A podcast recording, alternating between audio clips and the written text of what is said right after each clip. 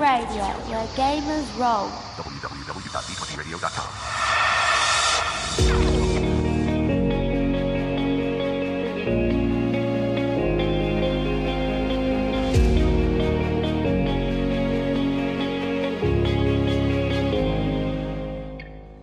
Hey, Cortex fans. Uh, welcome to the Primed by Cortex podcast. I'm your host, JT. And I'm your co host, Kirby. And today we're going to be talking about what is Cortex Prime. JT and I will go over what the branding itself says and its history, and we'll talk about how it generally works and go over in broad strokes uh, the various sort of ingredients, as it were, that factor into Cortex Prime. All right, well, let's uh, dive into it then. So, um, Cortex Prime is a role playing game, and uh, Cortex actually began uh, with the iteration now called Cortex Classic, which um, came about through the Serenity role playing game by Margaret Weis Productions in 2005. But then it uh, expanded to include things like uh, the Supernatural RPG, uh, Battlestar Galactica eventually leading us into uh, a new iteration of Cortex, Cortex Plus. Kirby, you want to tell us a little bit about that? So, Cortex Classic, as you were saying, covered a lot of those bases. And uh, even back then, it was already this kind of modifiable game. Cortex Plus uh, took it further, and we started seeing uh, some new changes to the Cortex system. And uh, following with what Cortex Classic had been doing, uh, Cortex Plus also landed several IPs, largely for TV shows and uh, big time IPs such as Marvel Heroics role playing, uh, Leverage, uh, which is based off the Leverage TV show, Smallville, which is based off the Smallville uh, show, as well as Firefly, which was my introduction personally into Cortex. And so all these different games have the same core concepts and ideas even when they were using different sort of character builds and different angles on existing um, on existing mechanics, uh, which brings us to Cortex Prime. Yeah, and uh, Cortex Prime is the latest modern iteration of the Cortex rule set. And it's really designed sort of as a successor in a lot of ways to the previous iterations, in that it incorporates a lot of the different elements from uh, both Cortex Classic and uh, Cortex Plus and sort of uh, offers them to, uh, you know, puts those elements together in a modular way so that you can sort of choose which elements you want to have in a game and which work best for a particular setting that you want to do. And basically aims to be a generic uh, system that you can use for a lot of different genres and settings. Right. So, although they are not presently being sold anywhere online or they have been taken off uh, the they're they're not printing anymore. And essentially you can take cortex prime and remake all those games or you can start priming your own settings whether you're mixing genres or looking at modern television shows that you would love to turn into uh, its own game system. Now that's not to say that we're obviously just married to books that this is a good system to prime various video games or book series that you might like, movies, etc. But um, it definitely does work well for anything that you want to have a more uh, cinematic type of tone. Like if you can imagine it through the lens of a camera, it should translate pretty well to Cortex Prime. Yeah, absolutely. And so in this episode, we're going to be talking about how that sort of works, like what the underlying mechanic is for all of these different uh, settings and genres that we're talking about. So, uh, Cortex Prime, uh, unlike some of the other popular games like uh, Dungeons and Dragons or other D20 system games, uh, doesn't actually use the D20. Uh, so, you still have all the other dice from D4 to D12. And uh, the most important thing to know is that you're going to be using these different dice and putting them together into a dice pool using a roll and keep system. Right. And in terms of what dice you're using, basically uh, all these different Cortex games can have different stats. Uh, unlike other toolbox systems such as Genesys or Savage Worlds, where yeah, you can inject those with new skills and stuff. Uh, sometimes a Cortex game doesn't actually use your conventional attributes or skills, and that's the kind of thing we'll, that is the kind of thing we will talk about in future episodes. Uh, but typically, you're putting a dice pool together, and the specific size of the die, whether it's a D4, D8, D12, uh, whatever have you, uh, basically measures how good you are at that thing. And so you have all these different dice uh, at different sizes. You roll them together, and you're trying to keep two of them. And a lot of times, that will be the highest total that you can get between the two two results. Very basic math. You're just adding two dice together at no additional cost. Uh, but other times there might come occasions where you might not want the highest total. And we'll certainly talk about that. Uh, maybe not this episode, but I think in future episodes.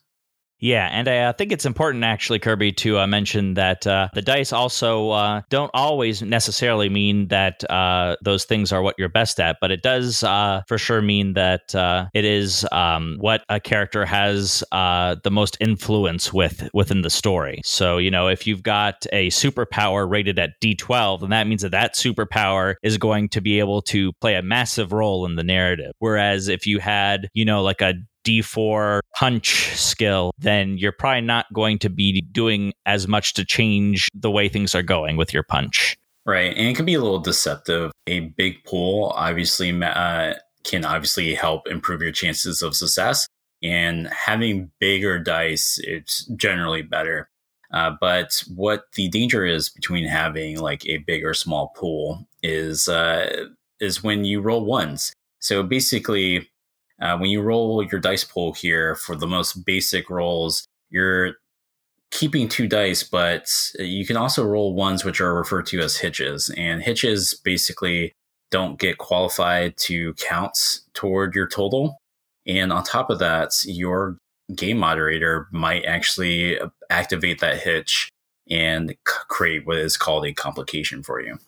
Yeah. And I think it might be good actually to talk about sort of like the basic setup of a Cortex game with everything else stripped away. So uh, basically, what we're looking at is uh, every character is uh, going to have a trait, and a trait is just something that uh, you know a character is good at doing or that you know plays a big role for them in the story. So a lot of times it could be something like who are they? What do they do? So you could have you know like uh you, you could have um heroic super powered mutant as a trait. And that would sort of be something that really defines your character. Um and it could really be anything depending on the genre and setting yeah, in most Cortex games, whether it's an officially published game or something that your game moderator has cobbled together, uh, are going to outline this. So you're not necessarily inventing these traits on the fly, although you can certainly have games that do that.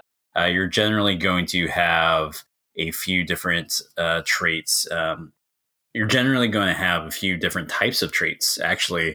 And so what we're largely going to be talking about in this episode is like the most basic character sheet that you might see in Cortex Prime. But that's not to say that you can't have more complex characters or more complex sheets by bringing in new traits that we're not going to really cover today, but we'll definitely mention. So basically, with your dice pool, you're going to just have a number of dice, uh, and uh, you can add in more uh, depending on how many traits that relevant traits that you have to a roll to represent sort of the different strengths that you have in order to accomplish what you're trying to accomplish. Yeah, and it's kind of a little bit like a shopping list. So uh, just like you have different sections in a grocery store, like produce section, cereal aisle, etc uh, you'll find that your character sheets are going to categorize these different traits into what are called trait sets. And so the most like traditional trait set they can think of for most games outside of Cortex, like D and D or uh, again Savage Worlds or just any other game, right? Is you're typically looking at attributes and skills, um, and which is an option to build a character sheet in Cortex. Uh, so you would be picking a die from your attribute, whichever one makes the most sense, and then you'd be picking a skill from the skill list, whichever makes more sense.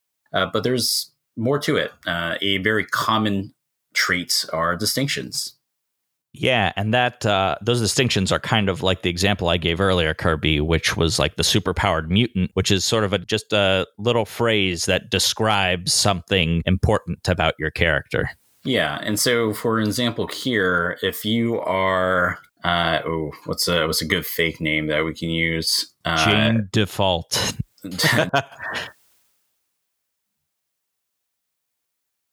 so if you are a superpowered mutant, uh, as per your distinction, you can actually use that die from your distinction. And a lot of times distinctions are rated D8, although it doesn't necessarily have to be. And actually, let me preface this uh, before I say that line a lot uh, is none the way that this uh, hypothetical setup is geared for. It doesn't have to be that way. You can use different stats, different skills, and stuff.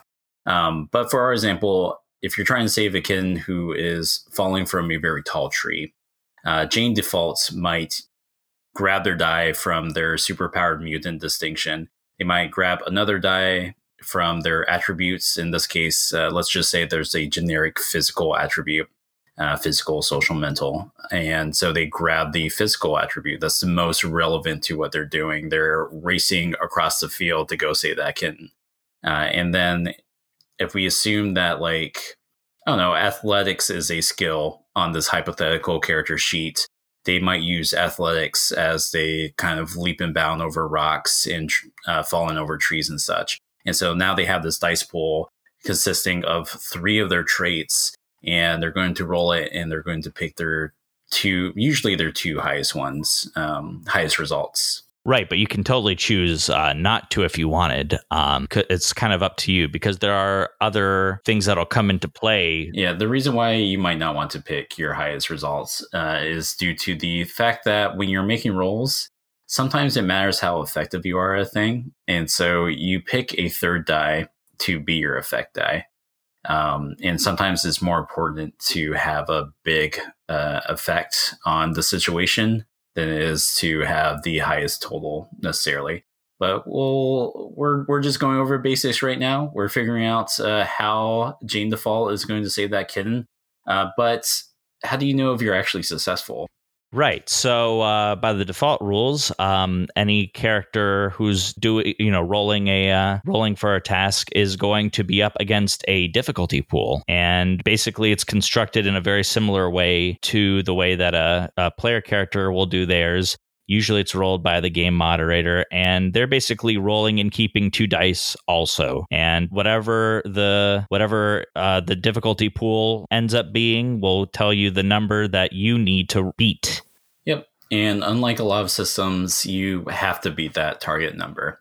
And you're going to know what the target number is. This uh, opposition pool is not rolled in secret.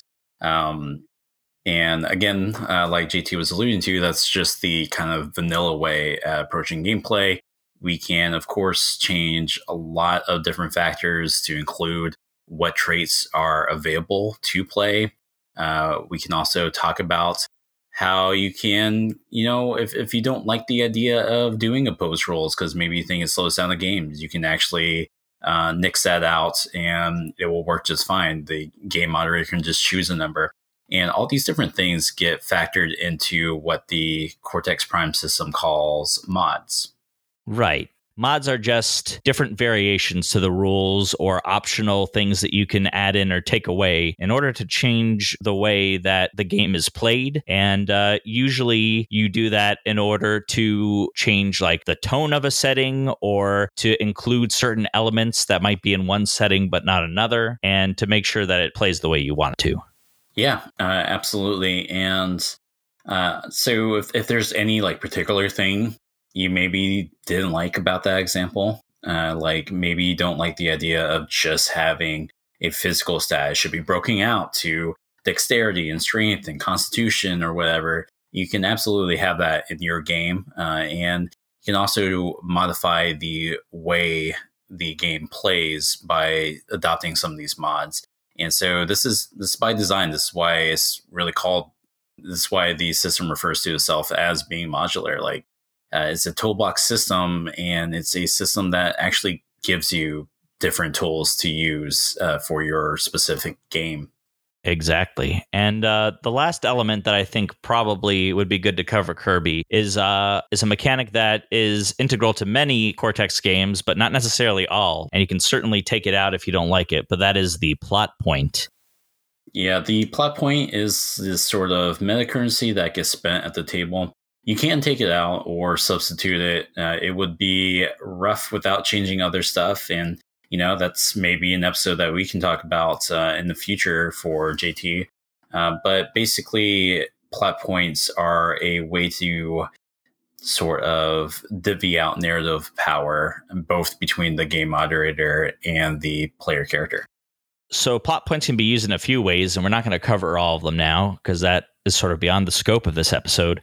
But uh, one of the ways that you could use it would be to include more than uh, two dice in your total that you roll. So uh, if you didn't meet the diff- or if you didn't beat the difficulty that you're trying to beat, maybe you want to spend a plot point and add in a third die that'll get you over that number. Yeah, there's a number of things you could be doing before or after a uh, die roll has occurred to try to better your chances. And so, uh, like JT said, we're not going to cover every single base, but in a uh, in a hypothetical game where JT is just running this completely dreadful game where he's just tossing kittens out of trees for some reason, um, let's say JT, let's say JT rolls and uh, the op- let's say JT rolls the opposition and managed to roll a whopping I don't know, 14, uh, which is actually a pretty meaty difficulty to put yourself uh, against, especially when you're only rolling three dice. And let's say Jane defaults uh, roll then rolls because uh, usually in such a test, uh, the opposition pool is rolled before the player character. Uh, Jane default rolls a 12, and that's keeping her two highest defaults. that's keeping her two highest results, which was uh, let's just say both sixes. And so the third die, which is not being used right now, uh, this situation does really need an effect die, uh, is a four. And if she was allowed to uh, include that into her dice uh, total, she would be successful. And, you know, she has spare plot points. She decides to spend a plot point and add that uh, third die toward the total and bring her up and over 14 and she successfully saves the kitten. But there are other things we could be doing with that plot point. Yeah one one other thing that i could imagine you could do it with a plot point in that situation would be maybe uh, jane default activates one of her powers using a special effect and maybe that lets her add in an additional die into the pool so that she has a higher chance of rolling higher than that uh, difficulty number Another thing, and this is something I personally really like, uh, especially when I was first like learning the game, is Jane Default could be spending a plot point to add to uh, to add a die to the dice pool before even rolling, and uh, this is used to create what are called assets. And assets are literally anything that reflects the conditions, circumstances, or they, they could be objects in the environment. Uh, they could be the environment themselves anything that's going to have like a dramatic effect toward the success of a character. And so these assets come into play. They're temporary. Uh, they typically last a scene, and you know there's a little bit of nuance there as to like making it better or making it last longer. But in our situation, uh, Jane Default could be talking about like maybe we establish this park where this kitten is falling out of the tree as being a golf course. And so rather than just relying on her super mutant speed, uh, maybe Jane Default spends a plot point to turn a nearby golf cart into an asset that she can use to get herself there faster. And so that would be added to her pool before she rolls as an extra die, improving her chances at being successful.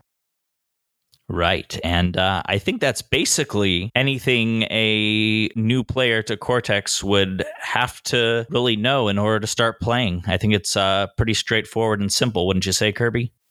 I would say so. And the Cortex Prime handbook definitely adds a more streamlined way than we described it uh, as to visualizing what's going on. Jane Default is a character uh, in the Cortex handbook uh, that you can follow in various examples and try to wrap your head around the game before you get into it. But that's a very like rough cuts of what it looks like to play a Cortex Prime situation out.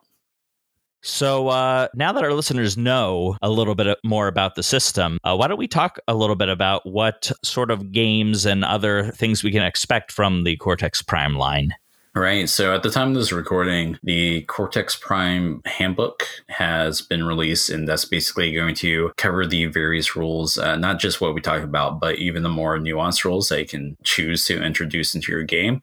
And that handbook also comes with three like mini settings that you can just pick up and run for your players. Is otherwise sort of a handbook as to how to prime your own games. But for our dear listeners who might find that a little bit daunting, especially since, you know, they're still trying to figure out they like the game, uh, there are a couple of products that are releasing next year Yes, and uh, one of them that I think is really cool is um, Legends of Grayskull, which basically uh, is all about the Masters of the Universe. So things like uh, He Man and She Ra. Yeah, and that's going to cover like a multiverse situation. So you can totally have the old school He Man situation going on, or you can lean into more of the new school stuff, or whatever they're apparently doing with the miniseries that they're releasing on, I think, Netflix next year. Uh, and by them, I mean Netflix in general, not fandom, uh, which would be wild. Um, but uh, they have Legends of Grayskull. They also have Tales from Xadia, which is based off the Dragon Prince, uh, which is also another Netflix show. Yeah, and then uh, if you were just interested in doing uh, games that maybe aren't tied to an existing IP, but you don't want to have to do the work of creating your own setting, they're also going to be releasing a few different volumes of Prime Spotlights, which are basically you know setting in game books uh, made for unique uh, Cortex creator settings. Yeah, and I think that's around 22, 24 games that they're going to be releasing, uh, varying in how well they're going to be fleshed out. And um, those are all going to be available in the future. Uh, we don't have dates. Uh, but that actually brings us to why we're even here the creator studio which uh, JT, I don't know if you want to talk about that for a second. Yeah, so um, the Creator Studio is going to be a platform that is actually run by Fandom that owns the uh, rights to Cortex Prime, and uh, basically what it's going to do is allow you and others to release your own games or settings and other um, and and uh, other publications that are based on and using the Cortex system. So if you've ever dreamed about becoming a game game designer and maybe even uh, you know publishing your own setting or anything else like that uh, and you like cortex you can go ahead and you can submit your game there using the cortex system and you would be able to have people see it and even pay for it and uh, hopefully you know get people playing it all around the world yeah, and it's also important to note that this is where you're going to be able to get digital products is from Fandom's Cortex Creative site. Now, you can go to cortexrpg.com and at the time of this recording, they haven't released their digital tools. Uh, which they are working on. It's going to allow you to build character sheets for your settings, and I believe it should be allowing you to do dice rolls as well. Uh, but it's also where you're going to find digital purchases for PDFs and stuff. It won't be sold anywhere else, to the best of my knowledge. Uh, in terms of hard copy stuff, it sounds like that kind of thing is still going to be sold at your local game shop. Um, I know a lot of the backers have gotten theirs uh, already, and a lot of people have been placing orders as we speak to game shops as they started coming in. So at the time of this recording, the digital copies are not being sold yet. Uh, by the time we publish this, hopefully they will be. They talked about a short turnaround time, uh, but as is, uh, you could be finding Cortex in other games and game shops as well. But if you're really excited about Cortex and just want to see uh, how it plays, there's actually a great video which we can include in the show notes. Uh, and Cam Banks actually ran Legends of Grayskull for a few celebrities, including Felicia Day. Yeah, and I think at least one of those celebrities is actually going to be in that mini series that they're doing. Yeah. So uh, yeah, we'll we'll put those in the show notes, and you can actually watch a Cortex game in practice and basically see all the different elements that Kirby and I have been talking about this episode in play. Yeah, but we're not going to just be doing system discussions, which uh, that is going to probably make up a good chunk of our content uh, is talking about these specific ingredients and mods uh, in cortex and how they might apply to your setting or genre or whatever your project is uh, but we're going to be covering other segments yeah. Um, for example, we actually have uh, some uh, interviews in the pipeline already. Yeah, so we have a handful of interviews. We're going to be talking to creators, both uh, big and small. Um, and we also plan on taking listener questions. Yes, we do, because we want to hear what you want to know about the Cortex system and any, you know, feedback or ideas that you might have. We also are planning on hopefully doing some actual plays and scenarios on the podcast, which I think is going to be a lot of fun for people to uh, see a Cortex game in action from us. Yeah, so we'll do actual plays. We are also, and this is another thing that listeners can submit in our suggestions for. We're also planning on doing segments where we just kind of prime a existing IP or mash up some IPs and or genres uh, with how JT and I might do it if we were running it for our game or for the podcast. Which, to be clear, there's in my opinion, no single way to prime a given IP. I feel like you can take a given show or book series and prime it any manner of ways. So we're we're certainly not the authorities on oh this is how a Care Bears RPG is supposed to look like. So, where can people find us and send us these uh, crazy suggestions, questions, and ideas that they might have? Yeah, so uh, the best way to get in contact with us is probably through email, which is going to be PBC Podcast. That, that's primed by Cortex Podcast, but PBC Podcast at d20radio.com, which are uh, which uh, is our affiliate network. And then uh, we also have a Facebook page if you're a Facebook user and you wanted to get in touch with us there and keep track of you know the different content content and discussions going on there. And we also have a Twitter, which is uh, at primed by Cortex. And so, uh, yeah, get us your questions, give us feedback. Um, we would absolutely love if you would uh, subscribe and rate our show on iTunes or wherever you uh, wherever else you get your podcasts. Uh, any feedback is always helpful for us, both for uh, you know improving our show and also letting other people know about the show and getting the word out there. Yeah, and that's our show, Prime by Cortex. We hope you'll tune in uh, next time when we drop some more system discussions. And we hope to get some interviews out to y'all soon. We have a nice, tidy little backlog for that. And we'll see you around. See ya.